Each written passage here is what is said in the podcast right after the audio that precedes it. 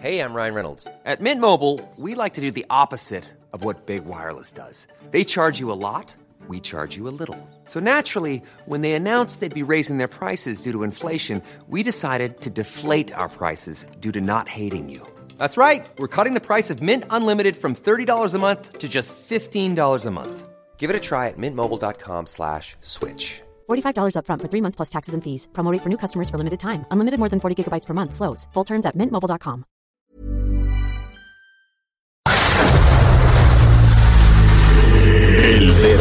en la llaga.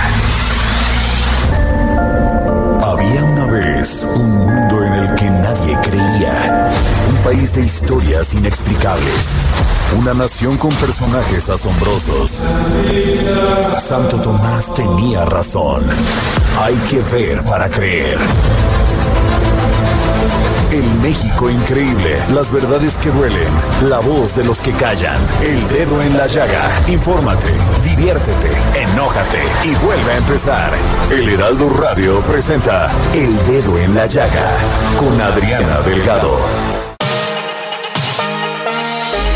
Y así iniciamos este dedo en la llaga de este viernes 14 de mayo del 2021. Y si está usted escuchando esta canción pegajosa, llena de ritmos, que se llama Los aviones de este gran músico venezolano José Joek.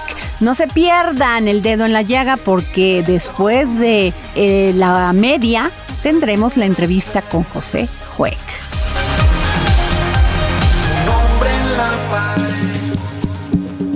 Fíjense que hace unos días se dio a conocer una nota que decía que México recuperaba artefactos prehispánicos robados que se introdujeron de contrabando en el área del Big Ben en Texas. ¿Y qué creen? Pues que yo bien rápida le voy y le pregunto a Enrique Ortiz Tlatuani Cuauhtémoc, amante de la historia, divulgador, escritor, conferencista y guía federal de turismo de la Secretaría de Turismo, para que nos explique qué pasó con esto y además de que nos hable del 5 de mayo. ¿Qué se festeja? Porque la verdad, o sea, nomás decimos 5 de mayo, pero ni saben, ¿eh? Así que escuchen, no se vayan. Enrique, ¿qué nos dices de esto? ¿Qué objetos eran? Qué interesante. Sí, eh, bueno, pues eh, tenemos la noticia de que se presentaron, bueno, el gobierno norteamericano regresó 523 piezas arqueológicas Ajá. al consulado de México en El Paso. Esto para que posteriormente se le entreguen a el INA, ¿no? El Instituto Nacional de Antropología e Historia. Al parecer estas 523 piezas eh, cruzaron la frontera a manera de contrabando y se trata de piezas arqueológicas que eh, evidentemente precolombinas, precortesianas, antes de la llegada de los españoles, que proceden al parecer del estado de Coahuila, de lo que actualmente, bueno, de lo que en aquel momento era Aridoamérica principalmente esta colección que llega de contrabando está enfocada o bueno está constituida por eh, puntas de flecha puntas de lanza no Eh, de estos grupos chichimecas de estos grupos nómadas que habitaron lo que actualmente eh, forma parte del territorio de Coahuila. Esto pues gracias a gestiones bueno y seguimiento que vienen desde el 2016 eh, por autoridades norteamericanas, ¿no? Entonces es una muy buena noticia para eh, eh, esta devolución de piezas y para la protección de los bienes culturales de nuestro país. Oye, pues sin duda alguna es una noticia importante porque ya ves lo que ha pasado cuando México ha querido reclamar estas joyas arqueológicas y pues este obtiene una respuesta negativa, incluso pues las subastas que han existido en estas casas de subastas muy importantes como Sotheby's. Sí, esto principalmente en lo que es Europa, ¿no? Eh, la respuesta que han obtenido las autoridades mexicanas responsables de resguardar el patrimonio nacional, pues ha sido mala, ¿no? Realmente esta respuesta. Eh, no, las, las, la, este tipo de acciones han continuado, ¿no? Estas subastas, tanto en París como en, en Londres. Así es. Eh, han continuado a pesar de las quejas que ha interpuesto el gobierno mexicano, así como el INA. Evidentemente, eh, no es por menospreciar, pero estas piezas, ¿no? Que llegan a subastarse en Francia, en París, son unas piezas majestuosas, pues ya que, que bien sabemos que estas casas de subastas tienen como objetivo en muchas ocasiones hacerlas legítimas, ¿no? Hacer este negocio negro de comercio de antigüedades, pues blanquearlo, ¿no? Claro. Oye, eh, Enrique, fíjate que estaba leyendo el otro día sobre el penacho de Cuauhtémoc, que no es así el de Moctezuma que está en Austria, pero este penacho tiene una historia muy interesante. ¿Y por qué está en París? Eh, bueno, esto eh, eh, entramos un poquito al tema de las especulaciones porque no tenemos certeza si realmente se le ha llamado el penacho de Cuauhtémoc, ¿no? Pero no existe una certeza histórica que haya pertenecido a Cuauhtémoc. Muy probablemente esta pieza llegó a Europa muy probablemente en el siglo XVI, ¿no? fue parte seguramente de estos regalos o directamente de las piezas que seleccionaron los capitanes españoles, pues para impresionar a el emperador Carlos V, así como a su corte, sobre la riqueza de estas. Como fue el código Dresde.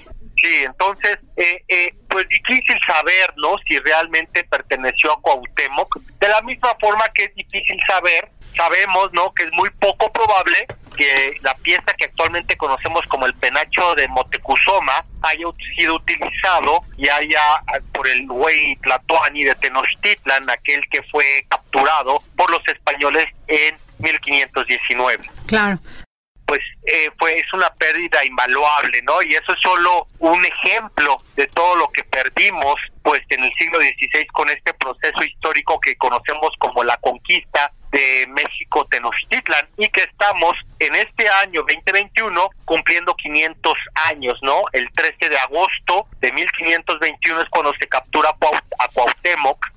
Oye, Enrique, el 5 de mayo se celebra la batalla de Puebla. Pero nadie sabe ni por qué, ni cómo, ni cuándo. Solamente algunos que realmente tienen interés por conocer la cultura de México. Y como siempre digo, fíjate, origen es destino. Hay que conocer qué pasó para entender hacia dónde vamos. Y yo sí quiero que me platiques porque todo se origina por una deuda, pero platícame tú.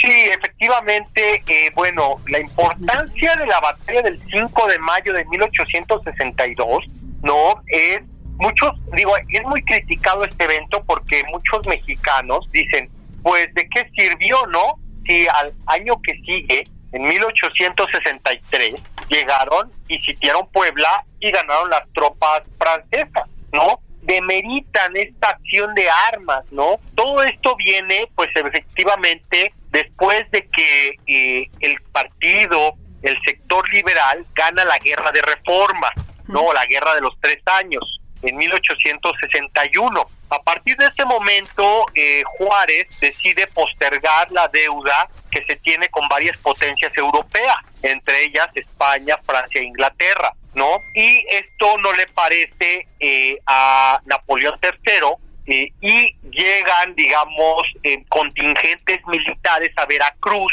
y se llega a un arreglo diplomático con Inglaterra y España. Sin embargo, las ambiciones del emperador Napoleón III de Francia, él él no llega con una intención de poder llegar a un arreglo, ¿no? Sobre esta deuda que México tiene con, eh, con Francia. Él llega con una intención de poder establecer eh, una presencia francesa en lo que actualmente es el territorio de México, ¿no? Y a pesar de los esfuerzos diplomáticos por parte de los mexicanos, pues se desencadena una invasión por parte de las tropas francesas comandadas por Charles Latrille, el conde de Lorenzet, que traía alrededor, bueno, que comandaba alrededor de seis mil soldados franceses. En gran medida esta tropa, pues constituida por eh, unidades de élite como los famosos suavos o como eh, eh, también la infantería de marina francesa y deciden no empezar su invasión dirigiéndose a la capital de México, la Ciudad de México y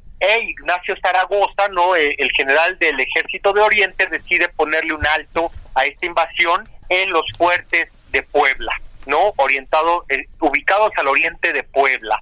Y ahí se da esta batalla el 5 de mayo eh, después que inició alrededor de las 11.45 del día. Algunos historiadores dicen que es la misma hora en que empieza la batalla de Waterloo, ¿no? Esta de Napoleón, del emperador Napoleón en 1815, y que va terminando alrededor de las 6 de la tarde con un fuerte aguacero y también una granizada, en la cual tres ataques franceses son rechazados por parte de las tropas mexicanas, ¿no? Entonces, ¿cuál es la importancia de esto? pues que se arruinaron los planes de Napoleón III y que tuvieron que mandar refuerzos. Imagínense que en la batalla del 5 de mayo combatieron 6.000 soldados franceses. Para eh, 1863 ya en México había alrededor de 25.000 tropas francesas que participaron en el sitio de Puebla. Entonces, pues vean la importancia, ¿no? Muchos también dicen, no es que los mexicanos eh, festejamos y conmemoramos esta efímera victoria del ejército mexicano. Al final perdimos la guerra, pues, oh sorpresa, quien pierde la guerra son los franceses, porque como tú bien sabes, en 1867, pues, se fusila a este emperador austriaco, a Maximiliano, ¿no? Y se derrota definitivamente a todas estas tropas francesas, austriacas y belgas en diferentes espacios, ¿no? Tanto en el sitio de Querétaro como en el eh, como el sitio de bueno la batalla de Puebla del 67 y también eh, las fuerzas conservadoras encabezadas por Leonardo Márquez, Miguel Miramón y Tomás Mejía, el señor de la Sierra Gorda de Querétaro. Así es. Sin duda alguna, un tema porque hablas de la guerra de reforma que duró tres años. Y fíjate que el fin de semana estuve en Calpulalpan, y no, y sabes que me dio mucha tristeza después de lo importante que fue esta última batalla de entre liberales y conservadores y ver que no había nada, que no hay ni, ni rastro de, de una plaquita ahí que te diga lo importante que fue este sitio. Sí, esta, esta batalla se da el 22 de diciembre de 1860 entre las fuerzas conservadores y liberales principalmente comandadas las conservadoras por Miguel Miramón, el presidente más joven que hemos tenido en este país. Y un personaje, ¿eh? un gran personaje este, Enrique, eh, que no se le ha hecho justicia, pero independientemente que fuera conservador, un personajazo. Él de hecho, él de hecho en, eh, fue un niño héroe, un cadete. no tengo ahorita la certeza de que él haya combatido, bueno, que él haya estado en la batalla de Chapultepec, ¿no? De 1847, pero él era un cadete, ¿no? Y él siempre su vida, pues, eh, eh, eh, la llevó a cabo pues, con estos códigos de honor. Tanto, por ejemplo, que él era un gran amigo de otro general liberal, que era Leandro Valle. Sí. Leandro Valle. Otro personajazo.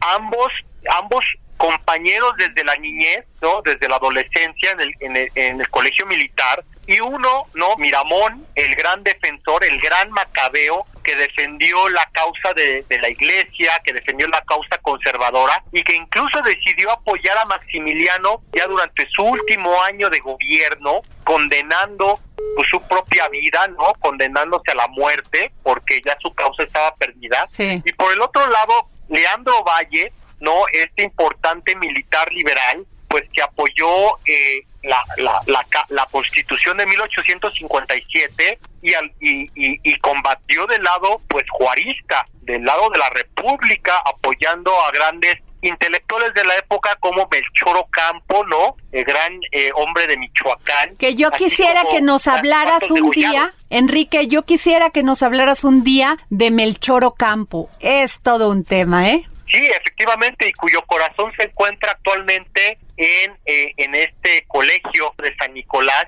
de la antigua Valladolid, que actualmente es Morelia, ¿no? Claro.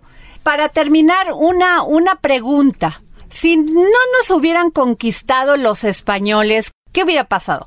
Sí, e, es muy interesante especular en esto, ¿no? Por ejemplo, el español llegó aquí no para, para comerciar, no para eh, trabajar la tierra con su propio sudor, ¿no? A diferencia, por ejemplo, de estos grupos protestantes, tanto británicos como holandeses que se establecen en las 13 colonias, ¿no? Realmente el español llega a hacer méritos. Él el español todavía trae esta ideología medieval, feudalista, de a través de los hechos de armas, adueñarse de grandes tierras y tener lo, eh, estos siervos, ¿no? Que para, para América en el siglo XVI, pues podríamos definir como los encomendé, como estas encomiendas, ¿no? Con estos indígenas que, le, que el objetivo es que le trabajen la tierra a este encomendero que no es otra cosa, pues algo muy similar a un, sistema feudal. Entonces hay un sistema económico, social completamente diferente entre estos grupos protestantes que se establecen en lo que actualmente es Estados Unidos y el español que llega en general pues a todo lo que es Latinoamérica, ¿no? Ellos eran hijo hidalgos, ellos eran de la nobleza, de la nobleza menor española que eh, su estatus les impedía, por ejemplo, ser agricultores, ser carpinteros, ¿no? Trabajar con, eh, con las manos, ¿no? Estos trabajos manuales. Ellos principalmente se dedicaban a la, a la, a la carrera de las armas.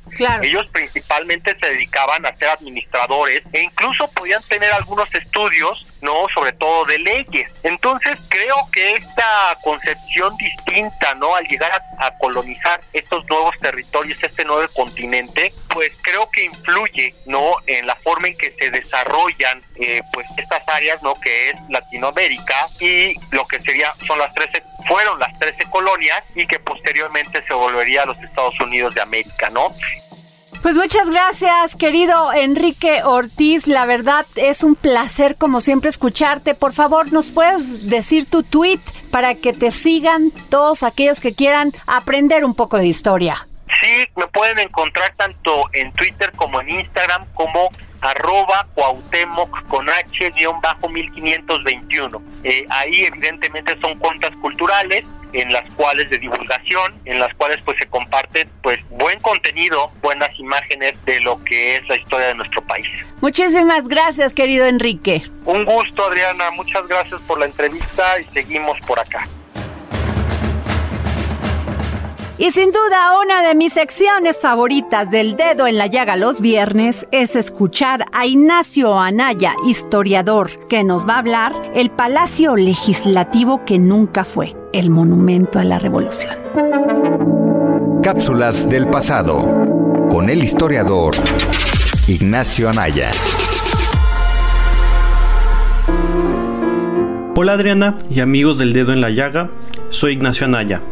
A varias y varios nos ha tocado escuchar o ver proyectos de infraestructura que prometían brindar distintas ventajas para la población, pero que nunca se terminaron por distintas razones, ya sea por el cambio de un gobierno a otro, donde el nuevo gobierno decida no llevar a cabo otro proyecto, o por cuestiones económicas y técnicas, cuyo efecto resulta en que no se puede concluir el trabajo a tiempo. En fin, es un fenómeno que presenciamos en el país, pero poniéndonos los anteojos de la historia, veremos una tendencia en el país de proyectos incompletos. En palabras, no es una novedad ver un aeropuerto en el que se gastaron millones de pesos con su cancelación o un tren interurbano entre México y Toluca cuya obra parece estarse convirtiendo en un sitio arqueológico. No, no es algo nuevo. Y en ese sentido, me gustaría hablarles de un proyecto que nunca se concretó, al menos como originalmente estaba planeado, pero al que se le dio otro uso. Se trata del Palacio Legislativo Federal del Porfiriato, que conocemos mejor en la actualidad como el Monumento a la Revolución. Cuando tengan tiempo, busquen ahí en el celular o en la computadora el plano original de cómo iba a ser el Palacio Legislativo Federal, para que vean las enormes dimensiones que iba a tener la estructura como originalmente estaba planeada. Y bueno, Aquí va la historia. En 1897, el gobierno de Porfirio Díaz lanzó una convocatoria en la que participaron varios proyectos de distintos arquitectos, tanto mexicanos como extranjeros. El proyecto terminó quedando a cargo del arquitecto mexicano Emilio Dondé, jurado del concurso, quien diseñó los planos para la construcción, tras el fallecimiento del ganador original, el arquitecto italiano Piero Paolo. Esto a su vez generó bastantes críticas. Emilio Dondé tuvo que abandonar el proyecto en 1902 por cuestiones de salud. Con lo que aparentaba ser el fin del proyecto, llegó el arquitecto francés Émile Bernard para reanudar el proyecto. La primera piedra de la estructura se montó en 1910, en el marco de las celebraciones del centenario de la independencia. Pero con los inicios de la revolución, la construcción comenzó a encontrar sus trabas, hasta que terminó siendo suspendida indefinidamente en 1912, dejando solo la estructura metálica. Hubo un intento por retomar la construcción en 1922, pues Emil Bernard regresó a México al término de la guerra con un planteamiento distinto, pero con su muerte en 1929 su idea no se realizó. En los años posteriores la estructura siguió ahí, aunque algunas de sus partes fueron desmanteladas para otros fines. Era un vestigio del porfiriato hasta que en 1933 el arquitecto Carlos Obregón Santacilia se propuso terminar el proyecto aunque con una configuración y sentido totalmente diferentes a lo planteado originalmente. De esa manera se edificó a partir de la cúpula el actual monumento que todos conocemos, inaugurado de manera oficial el 20 de noviembre de 1938. La estructura que en su momento significaría progreso y modernidad para México, terminó siendo un espacio de conmemoración dedicada a uno de los conflictos más importantes de la historia del país y el más importante del México contemporáneo. Muchas gracias y hasta la próxima. Hashtag soy su fan. No saben cómo disfruto escuchar el podcast de Hernán Melana, filósofo, escritor y pedagogo. Y lo tenemos, sí, aquí, en el dedo en la llaga filosofía, psicología, historias con Hernán Melana.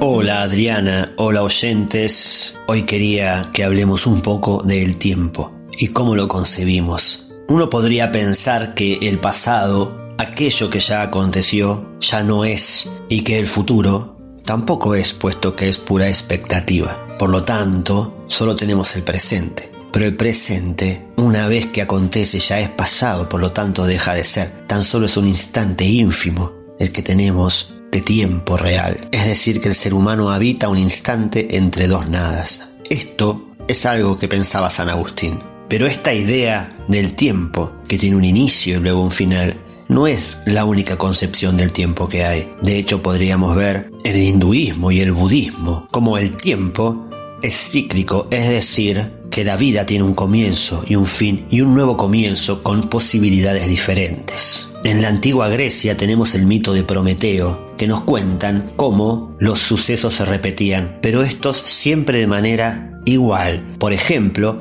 cuando el águila le comía el hígado a Prometeo y ese hígado volvía a crecer para que al día siguiente el águila volviese a comérselo. Y también hay un filósofo alemán del siglo XIX, Friedrich Nietzsche, que nos habla de el eterno retorno. Y él propone lo siguiente. ¿Qué ocurriría si un día o una noche un demonio se deslizara furtivamente en la más solitaria de tus soledades y te dijese, esta vida, tal y como tú ahora la vives y como la has vivido, deberás vivirla aún otra vez e innumerables veces, y no habrá en ella nada nuevo, sino que cada dolor y cada placer y cada pensamiento y cada suspiro y cada cosa indeciblemente pequeña y grande de tu vida deberá retornar a ti, y todas en la misma secuencia y sucesión. Aquí Nietzsche nos dice que el tiempo es un eterno retorno. Y esto es muy interesante porque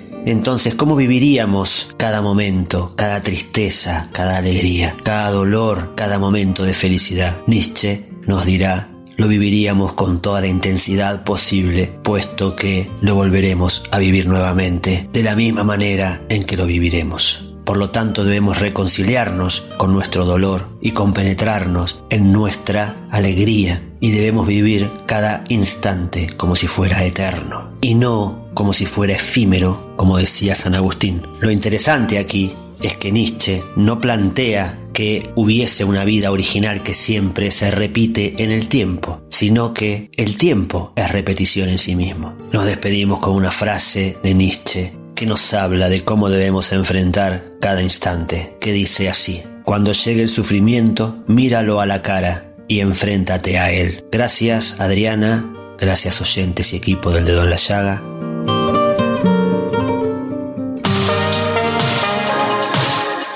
Vamos a una pausa. Soy Adriana Delgado y está usted en el Heraldo Radio. Yo sé que quieres reír y aunque nadie lo sabe, yo puedo intuir cuánto te cuesta y no te dejan dormir porque la noche es larga y los recuerdos nada que se acuestan. Y aunque no cuesta nada pedir perdón, tú prefieres ver A Adriana Delgado en su cuenta de Twitter, arroba Adri Delgado Ruiz. Además, te invitamos a enviar tus opiniones y comentarios en texto o por mensaje de audio a través de WhatsApp al 55 2544 3334.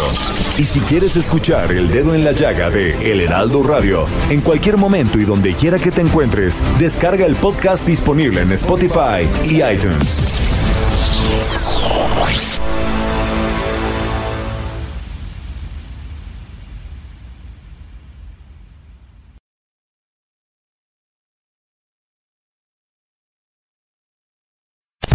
Sigue a Adriana Delgado en su cuenta de Twitter en arroba Adri Delgado Ruiz. Y envíanos tus comentarios vía WhatsApp al 55 25 44 33 34 o 55 25 02 21 04.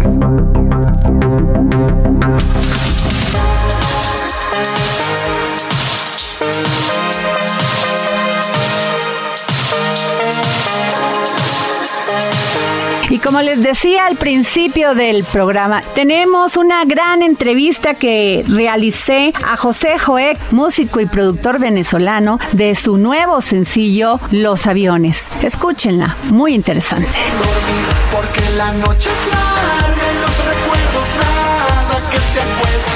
Es músico, es productor, le gustan los sonidos. Me imagino también que le gustan las arepas. ¿Cómo estás, querido? querido José Joek, músico y productor venezolano. ¿A poco no te gustan las arepas? Muy bien, bueno, tú sabes que la verdadera arepa es venezolana, ¿cierto? Claro. No es de ningún otro lugar. Ah, Los- bueno. Oye, los colombianos se las quieren luego agenciar, ¿eh? No, pero la arepa es venezolana, siempre será venezolana. José, Correcto. qué gusto, de verdad a mí me encanta tu música. Este primer sencillo de aviones, este, pues va a ser todo un éxito.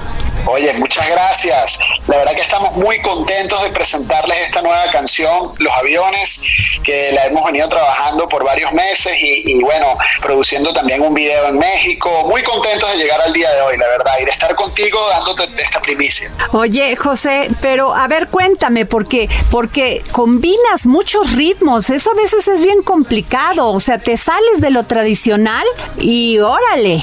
Mira, yo, yo creería que, que- lo- en el caso de los aviones, en efecto, hay, hay como muchas influencias operando al mismo tiempo, pero una de las cosas que más me gusta de esta canción es que cada una de las partes tiene como un elemento que es como el principal, que es indiscutiblemente el principal. Así, por ejemplo, en las estrofas hay como unos sintetizadores bien ochenteros, de repente eh, hay otras partes en las cuales las cajas de ritmo toman otro protagonismo y así, ¿no? De manera que, que para mí fue muy divertida esta canción durante el proceso de producción en el estudio, me divertí bastante y- y- y creo que aparte de eso eh, me permitió explorar dentro de, de lo que es el- la electrónica y el pop. Oye, ¿y alguna combinación así de cumbia que es muy allá de, de tu zona y algo electrónico, este, no lo tienes pensado todavía? Mira, la verdad que todavía no he tenido el placer de, de- de- de- de hacer algo por, por ese estilo. Sin embargo, te cuento que trabajo con muchos artistas colombianos quienes verdaderamente sí son unos, unos maestros de la cumbia, ¿no? y de la cumbia electrónica y tal. Así que bueno, no es sino cuestión de tiempo que en algún momento haga alguna colaboración con alguien y, y terminemos haciendo alguna locura por, por esos géneros. Pero por lo menos si lo sabes bailar. Claro. ¿Y tú Ay, también lo sabes bailar? ya, yo te escuché dudando, querido, ¿eh? No, no, no, yo contesté más rápido que tú. Yo bailo muy bien cumbia. Oye, y vas a estar aquí en México los días 18, 19 y 20 de mayo. Mira, eh, tuvimos que, que, rodar eh, ese viaje para junio eh, por cuestiones de movilidad con todo el tema de la pandemia.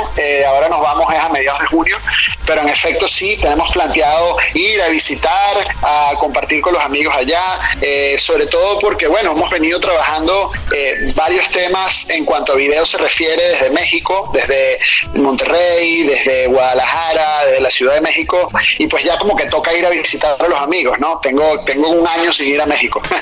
si tuvieras que quedarte, te pusieran así, oye, ¿en qué lugar de México, en qué estado, en qué ciudad te tienes que, tienes que quedarte confinado? ¿Dónde sería?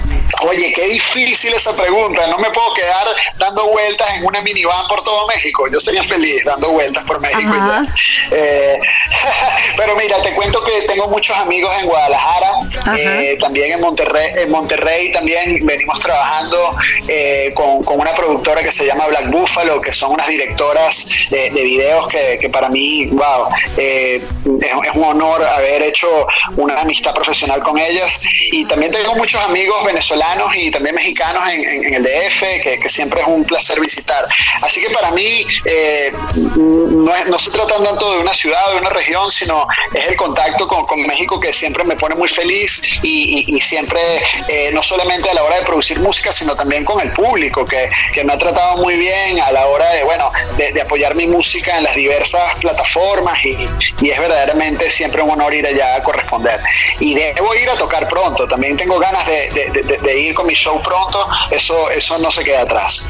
Oye, de veras que ha sido bien complicado para los músicos, para los cantantes, para toda la industria vivir estos momentos de confinamiento, porque ustedes que, que pues parte de todo eso es estar con su público, con su público eh, y además tuvieron que entenderle a la tecnología de tengo que hacer un streaming, o sea, de veras que ha sido complicado. ¿Tú cómo lo viviste? Bueno, te cuento una anécdota, Adriana. Yo hace unos meses estaba tocando un festival y, y el productor del festival me decía como, pide que den likes. Y yo decía, qué, cosa más rara, ¿no? O sea, como enfrente de un poco de cámaras y diciendo, háganle like. Y yo, comenten. Y yo, pero si yo ni puedo leer los likes ni comentar, yo estoy como ejecutando, ¿sabes? Es como, eh, eh, la verdad que se me hizo muy impersonal eh, y bueno, se me ha hecho bastante, bastante difícil aprender a, llevar esa realidad cuando me toca tocar en vivo a través del internet, pero, pero es lo que hay y, creo que también ha habido otras formas de conectar con la gente. Yo creo que eh, la gente ha sido muy buena a la hora de, escuchar nueva música, la gente ha tenido una sensibilidad mayor en este tiempo y ha apoyado muchísimo a los artistas. Y eso ha sido algo muy bonito que, creo que cuando salgamos de todo esto lo tenemos que corresponder con un muy buen show, definitivamente.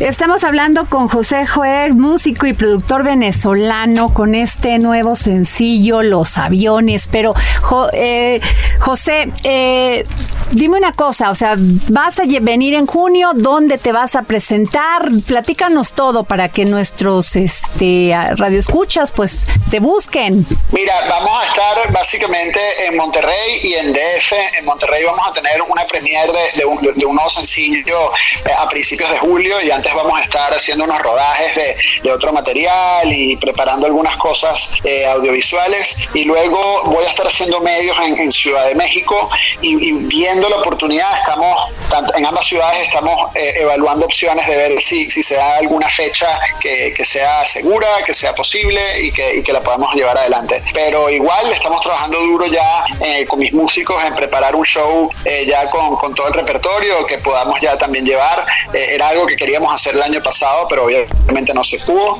y, y ya esperamos hacerlo pronto. Oye, pues fue un gusto platicar contigo, José Joel, músico y productor venezolano, gran artista. Espero que cuando ya estés acá en junio nos puedes venir a visitar aquí a la cabina del Heraldo Radio. Así será, Adriana. Para mí va a ser un placer. Te mando un saludo a toda tu escucha, a ti también un fuerte abrazo y los invito a que me sigan por mis redes en arroba Joek Sound, que es H-O-E-K, y la palabra sound de sonido. Me encuentran en, las redes principales, en Instagram, TikTok, etcétera. Por ahí siempre estamos publicando novedades. Así que mientras tanto, conectando por ahí y les mando a todos un gran abrazo. Muchísimas gracias y te voy a dar like. Eso. Igual por acá. Un gran. Un fuerte abrazo, Adriana. Un saludo a todos. Saludos. Bye. Chao. Y nos vamos con Armando Carrillo, querido Armando, comunicólogo, conocedor del mundo de la cultura, promotor y desarrollador de proyectos documentales. Arte y Cultura con Armando Carrillo. Querida Adriana, ¿cómo estás?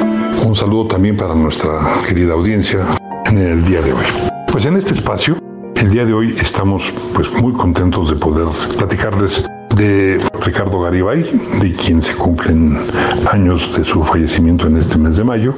Ricardo Garibay, un gran escritor, gran personaje, conductor de radio y televisión, donde él mismo escribía sus guiones para los programas en los que participó tanto en Imivisión como en el Instituto Mexicano de la Radio. Programas que él escribía y en los que daba cátedra en los temas que abordaba, siempre interesantes y sus participaciones siempre con una voz que entusiasmaba a cualquiera para escucharlo, pero también siempre refiriéndose y analizando temas sociales y políticos. Garibay es autor de más de 50 libros. La casa que de noche, por ejemplo, Las glorias del Gran Púas, relato del boxeador Rubén Olivares y su circunstancia social.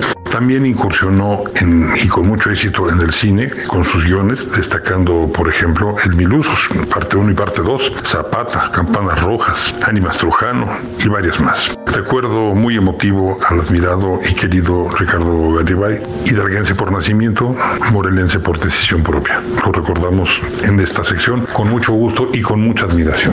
Hasta aquí la sección de hoy. Muchas gracias. Muchas gracias por su compañía. Una de las secciones más seguidas por nuestras redes sociales de El Dedo en la Llaga es sin duda la colaboración de Exxon Alamilla, promotor cultural y director de comunicación Crearte, que significa consultoría en divulgación cultural. Y nos va a hablar de el libro Snap de Belinda Bauer. Y Edson Alamilla siempre se luce y tenemos un ejemplar del libro Snap. Y si quieren este libro, mándenme un tweet. El primero que lo envíe será el ganador o la ganadora. Libros, libros, libros, con Exxon Alamilla.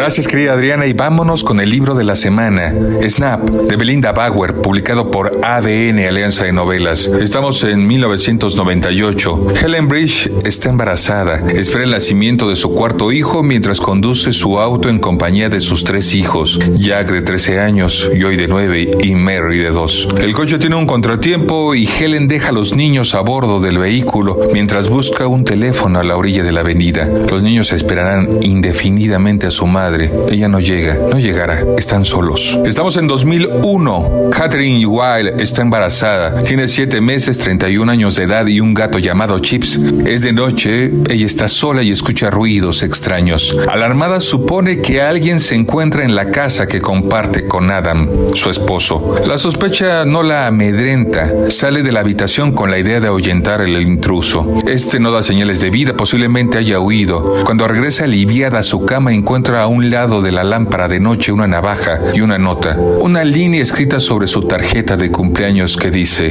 podría haberte matado. La vida continúa para Catherine y esta olvida la navaja y la tarjeta y empieza a vivir en un falso sentido de seguridad. Nunca da aviso a las autoridades, busca consuelo a sus pensamientos en el bebé que llegará pronto y disfrutando de su poca vida social. Al término de una de esas reuniones descubre otra nota, esta vez el mensaje puesto en su coche. Llama a la policía. Tres años después de la ausencia de la madre y un padre que salió a comprar algo y jamás volvió, son el panorama que tiene que afrontar Jack y sus hermanas Joy y Mary. Jack tiene que buscarse la vida para que los servicios sociales no los separen y los lleven a una institución social. Aparentar que siguen viviendo con sus padres como una familia normal. Se hace amigo de un ladrón profesional llamado Luis quien le enseñará el antiguo oficio de robar casas, sobre todo víveres, para que Jack Alimente a sus hermanas. Jack buscará las casas que se encuentran solas para atracarlas, solo que aún es un niño y busca la protección que esos hogares le pueden brindar, aunque sea por una noche. Él husmea, recorre cada habitación en busca del recuerdo perdido, huele a intimidad familiar de los extraños para recordarle lo que fue junto a su madre. Se queda dormido alguna noche y sueña con ella en las camas de esos extraños. Y después se lleva sus alimentos. Las autoridades ya se han percatado del modo repetitivo de actuar de aquel ladrón al que nombran el Ricitos de Oro. Jack entra a robar a una casa y destruye todas las cosas que le recuerdan a una familia. Cuadros, fotos, televisión, hasta dejarla hecha una desgracia. Días después, la policía investiga el caso. Entra en escena el comisionario John Marvel.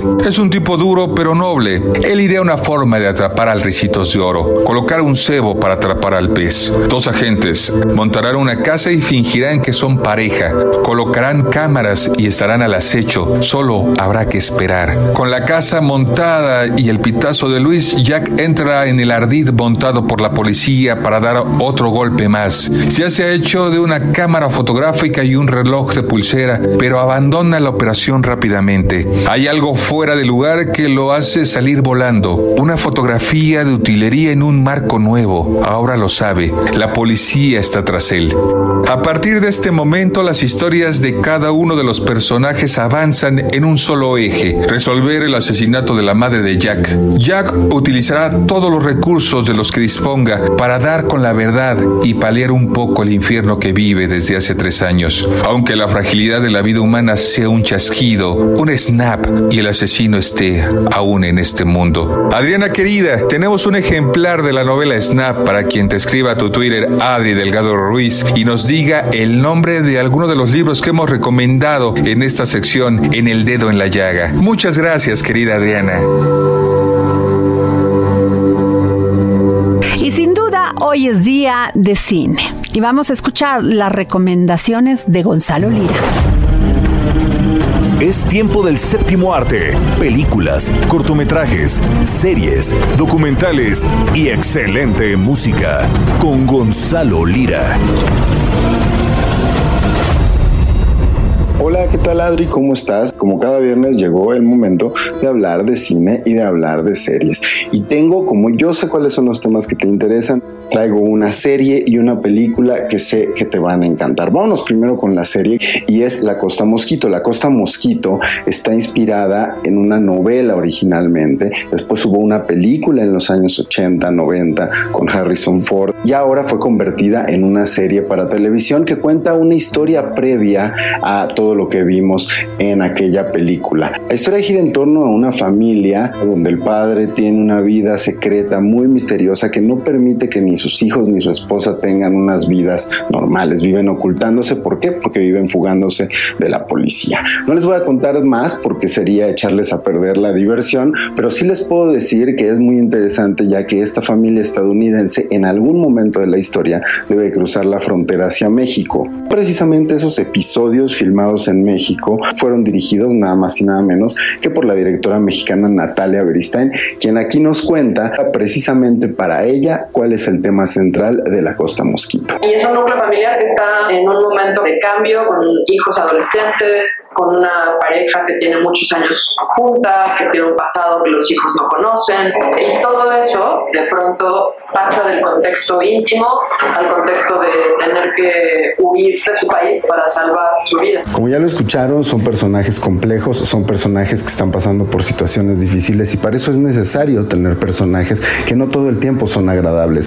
Ya para despedirme, Adri, te platico que este fin de semana se estrena por fin el documental La Mami, el documental de Laura Garbín y que nos cuenta la historia de la mujer que se encarga de cuidar los baños en el bar Barba Azul. Y lo que nos cuenta Laura es por qué para ella, como extranjera, siendo una directora española radicada en México, llamó tanto la atención este personaje que hace una interesante radiografía de cómo son las relaciones entre las diferentes clases sociales de este país es que para mí no es tanto como una, una, una onda de extranjero como de fuera de México, si de, en cuanto a la gente que invade, eh, tiene que ver más con una diferencia, o sea, con una clase social totalmente diferente de las chicas y eh, el espacio, el lugar, el trabajo, como un trabajo que no se conoce en otra parte del mundo que no sea México.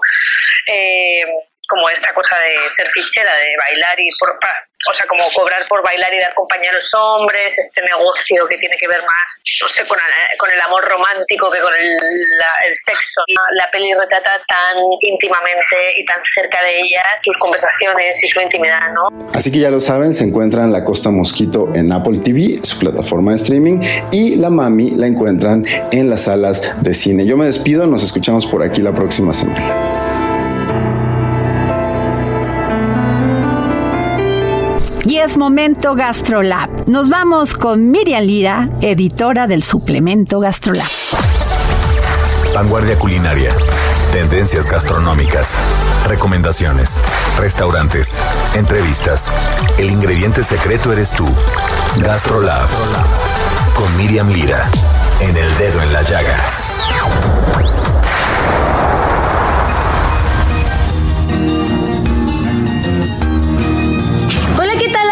Amigos del dedo en la llaga, espero que estén pasando una tarde de viernes espectacular, que ya estén listos para disfrutar del fin de semana, que tengan a su lado una deliciosa cervecita, algún platillo que les encante y si no, que se pongan las pilas y vayan a conseguir apapacharse algo que les encante y se den un gran gusto. El día de hoy vamos a platicar de una bebida que por excelencia y por tradición es la bebida de los dioses. Les estoy hablando del pulque, porque el origen del pulque es prehispánico y se elabora a partir de la fermentación. Es una de las bebidas más antiguas que se conoce en nuestro país y como les digo, se obtiene a partir de la fermentación del mucílago o esta baba tan característica que vemos en los magueyes y que muchas veces es conocida como aguamiel.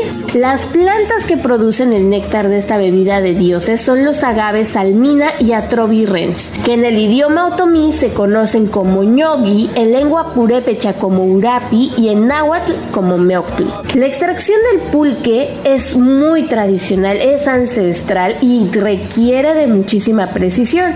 Era una bebida, como les digo, muy apreciada en la época prehispánica, sobre todo en el imperio mexica, y desde entonces se obtiene de las pencas del maguey cuando la planta ya está madura.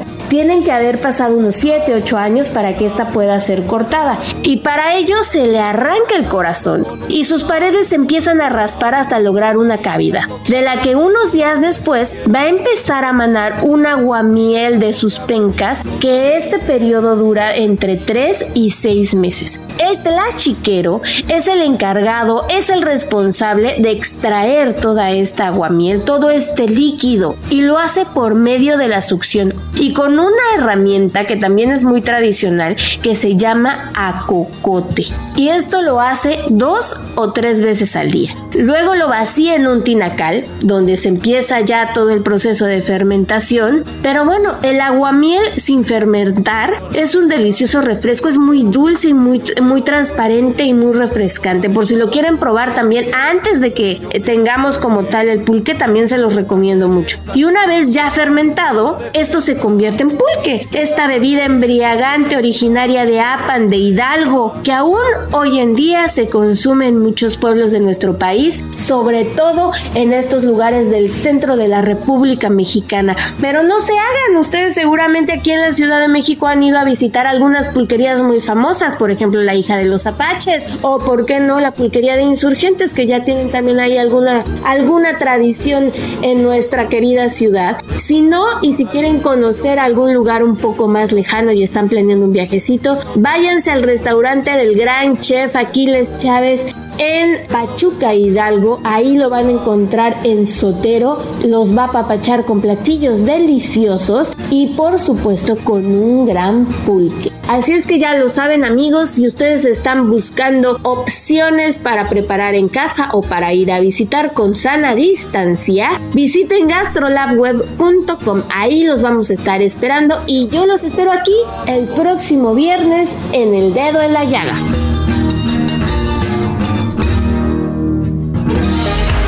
que quieres reír. Y aunque nadie lo sabe yo puedo intuir cuánto te cuesta y no te dejan dormir. Porque la noche es larga y los recuerdos nada que se acuestan.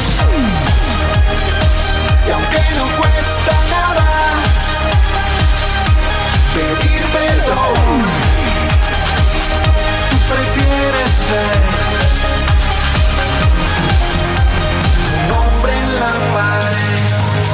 mucho gusto estar esta semana con ustedes y como siempre digo, gracias por escucharnos, pero sobre todo por permitirnos entrar en su corazón. A nombre de todo este equipo que hacemos todos los días el dedo en la llaga, gracias.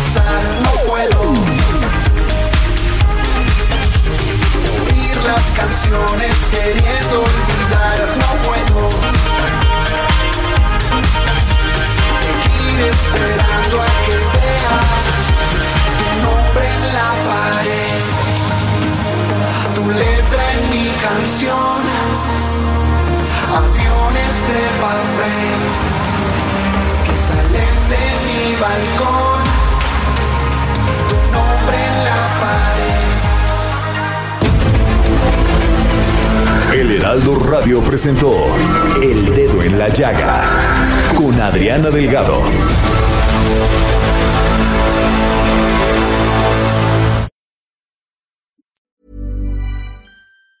Tired of ads barging into your favorite news podcasts? Good news. Ad-free listening is available on Amazon Music for all the music plus top podcasts included with your Prime membership. Stay up to date on everything newsworthy by downloading the Amazon Music app for free or go to amazon.com slash news ad free. That's amazon.com slash news ad free to catch up on the latest episodes without the ads.